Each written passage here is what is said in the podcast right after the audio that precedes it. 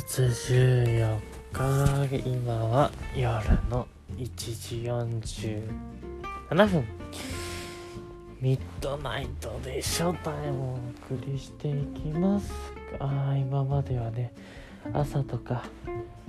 あ、夜とかにとったんだけど最近夜更かしが続いてます。よくないですね。早く早寝早起き。はいこれモットーに頑張りましょう。実は最近ねすごいお気に入りのラジオがあって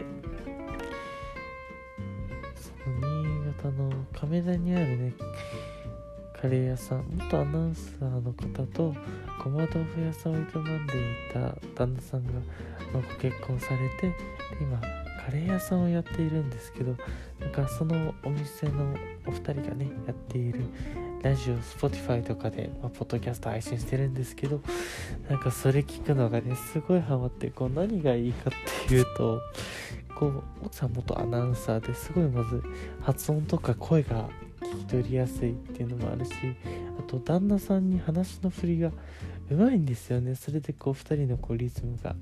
こう、なんだ、息がもう合ってて、あ、すごい聞いてて、ゆっくりなテンポなんですけどこう心地いいというかこうあ落ち着くなっていうのがありますね。いやなんかそんなね聞いてる人をこう和ませるようなラジオっていいですよね。なんか僕もやるんだったらそういうラジオを目指していきたいと思ってます。はいということで昨日はね食に関しての価値観をねこう語ったんですけどまあ今日はまあなんといろいろまた回答が出てくる回答してくれた方々もいっぱいいてでその中でなんだろうこうあったのがこう笑顔とか、人を傷つけないとかなんかそういうところでねどういうシーンで感じたんですかっていうのを聞いたらもう本当に真剣に答えてくれる人とかこう長文でねこうこういう時が良かったよって言ってくれる方々がね本当に何人かいらっしゃってもう僕はそれだけでも本当に嬉しいんですけどもここまで自分ななんだろう今までこうそんな自分って見られてないしあんま興味持たれないような人だなとは思ってたんですけどなんだろうこう聞いたら聞いたで蓋開けたらこういろんな人から自分についての話を聞いて聞かせてもらえるっていうことはやっぱりもっと早く気づいていればなと思ったんですけどただなんかそれだけでもあちゃんと自分を見てくれてる人がいるんだとか肯定してくれる人がいるんだっていう気持ちにすごい救われましたねやっぱりこう去年のコロナの時期ってなんだろう自分でしか気持ちの整理ができないからもう全部否定的になっちゃってなんか自分で自分を追い込んで打つだったりちょっとねそういう意気消沈みたいなとこあったんですけどなんかもやっぱ人と話したりつながりを持つのは本当に大事ですよね。だからなんだ今年は僕もっと人に関心を持とうとか人のいいとこっていう風な心構えだったんですけどやっぱりなんだろうな。素直にその人がいいと思った部分をもっと言葉でね伝えられたらなんか自分も伝えたし向こうからも伝えられるしっていう自然とこうギブアンドテイクみたいな関係性ができるんじゃないかなと思います。いやでも本当にね嬉しい。こんなにもうふんって言っちゃあれだけどしっかり考えて話してくれる人がいるっていうのはもう本当に僕にとってありがたいことでしかないからね。で印象に残ったのが今日2つほどあったんですけどなんだやっぱりこう僕その中で気づいたのがなんか自然と人をもてなしたりこう精一杯、まあ、尽くすっていう言い方もあれだけどその人が最大限幸せな気持ちになってほしいっていうサービスが僕は自然とできるんでしょうね。というか自分で心がけてるんですよねそれが。なんだろう。例えばもちろん技術とか至らない点はありますけどそういうふうに精一杯やってる姿勢っていうのをこう買っていただいたりあとは見てくれたり皆さんそういうとこがいいとこだよっていうふうに言っていただいたんでうん。確かにやろうとする姿勢っていうのはやっぱり自然と見えますよね。他の人でもああの子頑張ろうとしてるんだなとかやる気あるんだなっていうのが分かるみたいに。なんかやっぱそういう姿勢は僕自身そんな能力が高いわけじゃないからないなくて能力なかったらクソですからねもう。だからないなりにそういうやる気をもっとやる気があるからこそこう伸びしろっていうのはまだまだ自分であるのかなと思いました。そうですね。あとは、おもてなしの心ってやっぱり大事ですよね。だって昨日食に関して言いましたけど僕も食べ物好きだしで何で人をもてなすってなった時に、まあ、部屋のセンスとかそういう美的センスっていうのは多分人よりもあまり得意な方ではないんですよだからこううんおもてなしはやっぱ料理ってすぐパッて思い浮かぶんですよね。だからねやっぱ料理おもてなし最大限のサービスっていうのはぱアルバイトとかしてても思うしあとは、人間関係の中で言うとそう僕の同級生がこれ言ってくれたことなんですけどこう人を傷つけないようにしてるのして心がけてるっていうのすごい分かっ見てて分かるよって言ってくれた子がいたんですよね。ただこうみんなに嫌われたりとかこう誰にでもいい顔っていう意味じゃなくてなんかまずうん工程から入ったりあとはまあいい意味で優先順位をつけないんですよね。僕は。なんかなんていうのか難しいな。優先順位はもちろんある程度つけますけどやっぱりうんどれが一番って選べないんですよ。これもアドバイスしてくれた方がの見で意見っていうかちょっとかぶったことがあってなんかどれが一番って決めたくないそれで自分の視野とか道を限定したくないから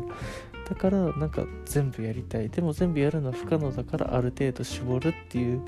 選択肢になっちゃうんですけどね。なんかここも塩梅難しくて。うん。だってそれ閉めちゃったら自分の可能性とかさ狭めちゃうけど狭めちゃうしね。でも何か突き詰めないと他のことを突き詰めるっていうのも難しいことだから何を得て何を捨てるか。が本当にもその人生の間際に立たされてんだなって改めて感じますね、うん、でも人間性とかねコミュニケーション力が大事っていう現代社会の中で、うん、やっぱりそれは感じますよ。だっているもん。バイト先とかさ。あもちろん僕がやってる某コーヒーチェーン店の方じゃないですよ。いるんですよ。これをお願いしますとか。おはようございますとか。よろしくお願いしますが言えない子。なんでってなっちゃうよね。なんで言えないのっていう、まあ、言い方も良くないんだけどそれその子がやってきた環境とかもあるから。ただ一番ひどかったのは「よろしくお願いします」って言って「あはい」みたいな感じで。え人ごと一緒に働くまあ自分で言うのはないですけど仲間ですけど僕だったら、あ、よろしくお願いします。一言や二言で、愛想笑いの人たちは二しますけどね、みたいな。なんかそれもできない人間になってるし、それを今からやってくれって話ですよね。まだ高校生だからどうにもなるし。意識しろよって。うん。なんか社交性とかさ、今言われるけど、いや、交性云々とか個性云々語る前にまず人としての礼儀っていうのは大事だからね。マジで。さいう実力が礼儀たまに礼儀とかさ伴わないでだから実力でっていう人もいるよ。それは否定しない。ただ気持ちよくはない。こっちは。うん。なんかいや当たり前じゃんそんなんとか思ってるやつ。人とかいるんだろうけど当たり前じゃねえからなマジで。当たり前じゃないんですよ。本当に。なんかそれ当たり前じゃんとか言ってる。お前がそれ当たり前って思ってるだけで実際できてねえからな。口だけで当たり前とか言ってるけど。なんかそんなねいや挨拶当たり前ですよ。礼儀当たり前ですよみたいな。でも言ってるそう当たり前ですよができてないお前は何なんだってお前当たり前って何なんだよって。はあ。もう難しいとか言うけど難しくないから簡単なことだから。うん。それをね。できないのは意味がわからない。できてて当たり前だから社会人として。大学生でアルバイトってもう社会人の経験してるだけだから責任がないだけで何責任逃れて僕アルバイトなんでとかいうやからもいるけどさ。本当に人としてもったいない人生がね無駄。チャンスを逃していくよね。だからそういう意味では僕はまだチャンスを与えられる側であるしそのチャンスをしっかりと掴み取らなきゃいけません。今年のくじの中にはことごとくチャンスが逃げちゃうってあったけどいや逃さないよ。もう来たと思ったら全部取りに行くから。だからもうそんな感じでねやっていくしかないんですよ。うん。はいということでなんかちょっと口調強くなっちゃってなんか礼儀とかっていう